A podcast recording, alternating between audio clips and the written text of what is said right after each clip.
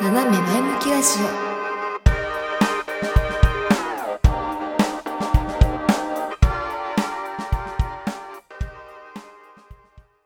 オ。そろそろ転職を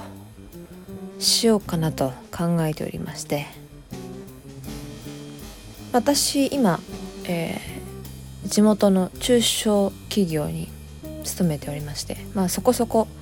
業績もよく待遇もいい安定した会社でして、特にこう不満とか、嫌なところっていうところはないんですけど、もともとベンチャーというか、前の会社もその今ね勤めている前の会社も、ベンチャーだし、中小じゃ中小みたいな中途半端な会社から、今の安定している会社に来て、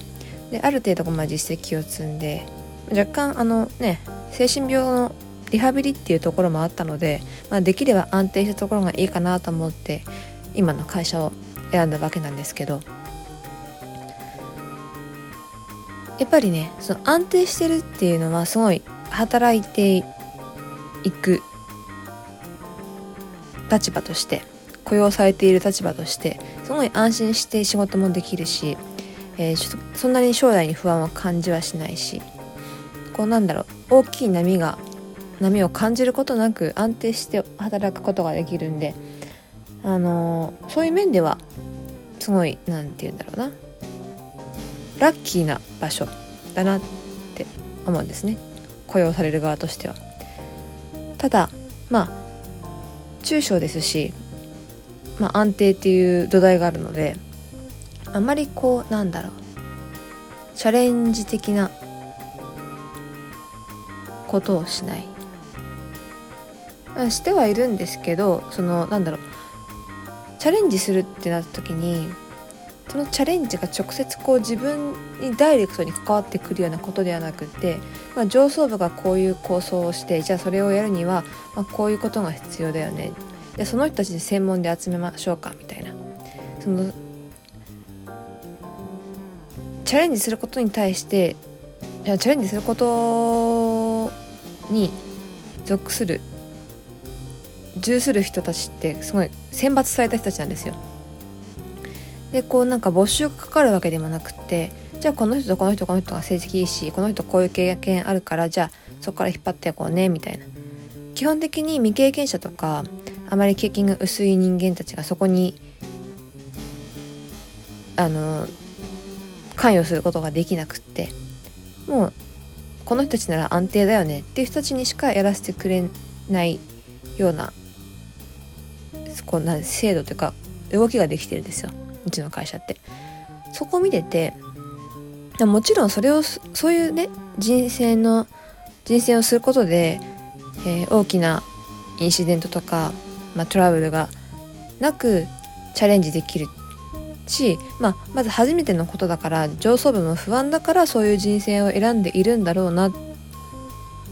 て思うんですけど、でもそれって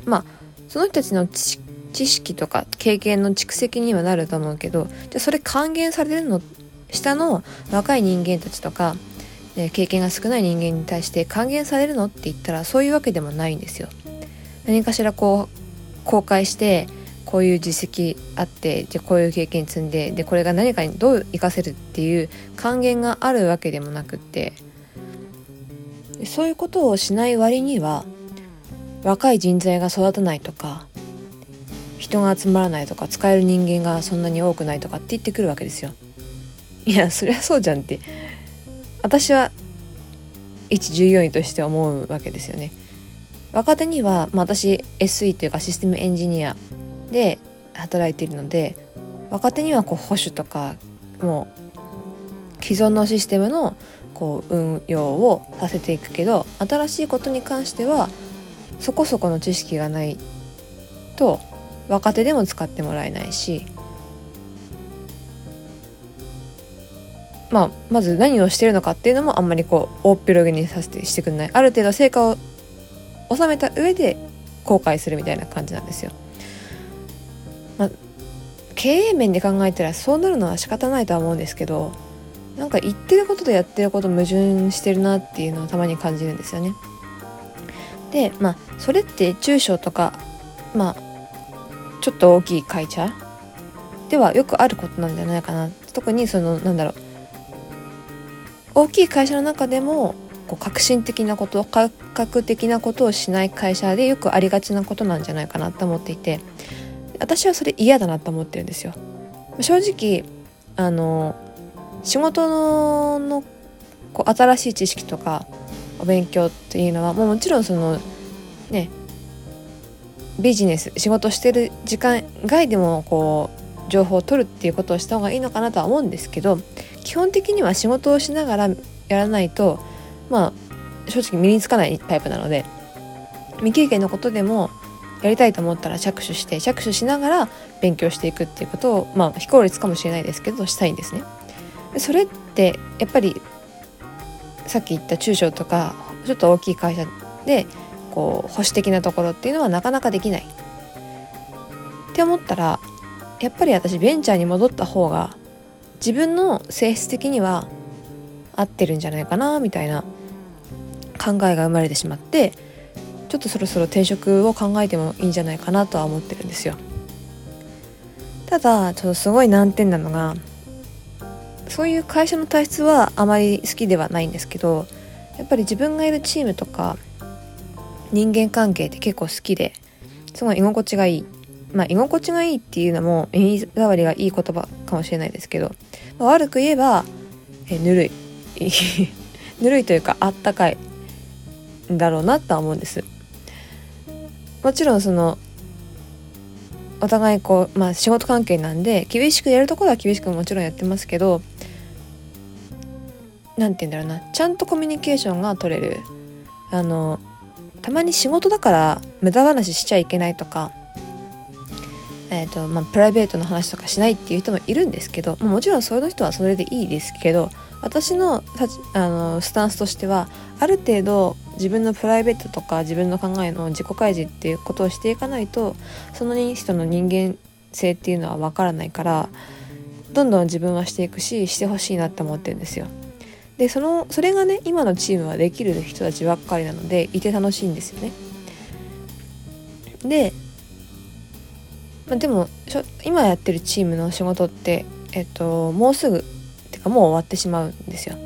で終わってしまうんですけど、私のこの仕事が終わった次の行き先でもまあほぼ同じ今のチームの人がいるので、まあやっててもいいかなと思える環境ではある。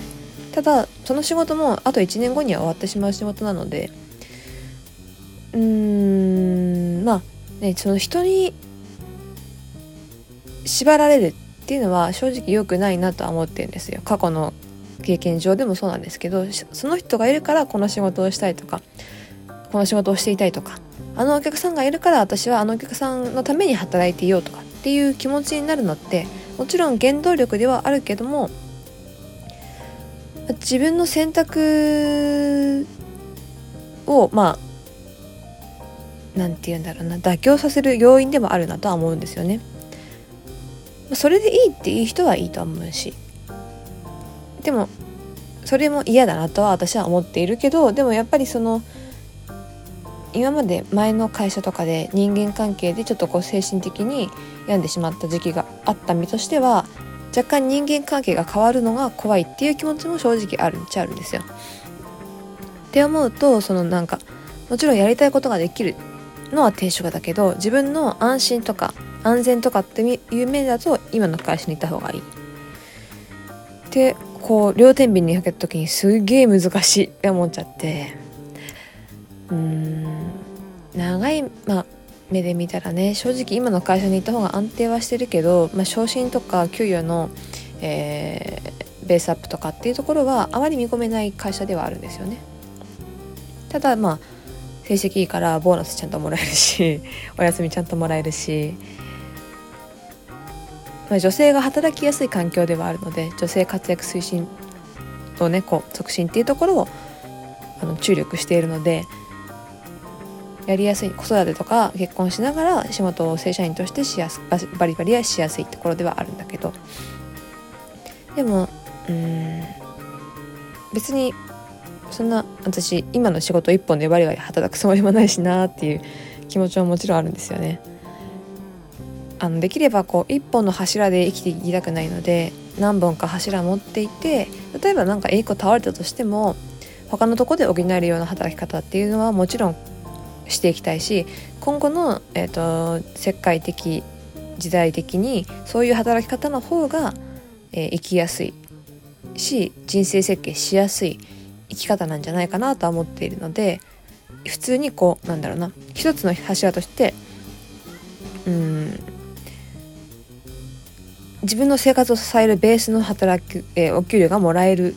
仕事プラス自分の夢を叶えるための仕事プラスなんかこうなんていうんだろうな、小脇でできる仕事じゃないけど片手間でできるような趣味程度の仕事っ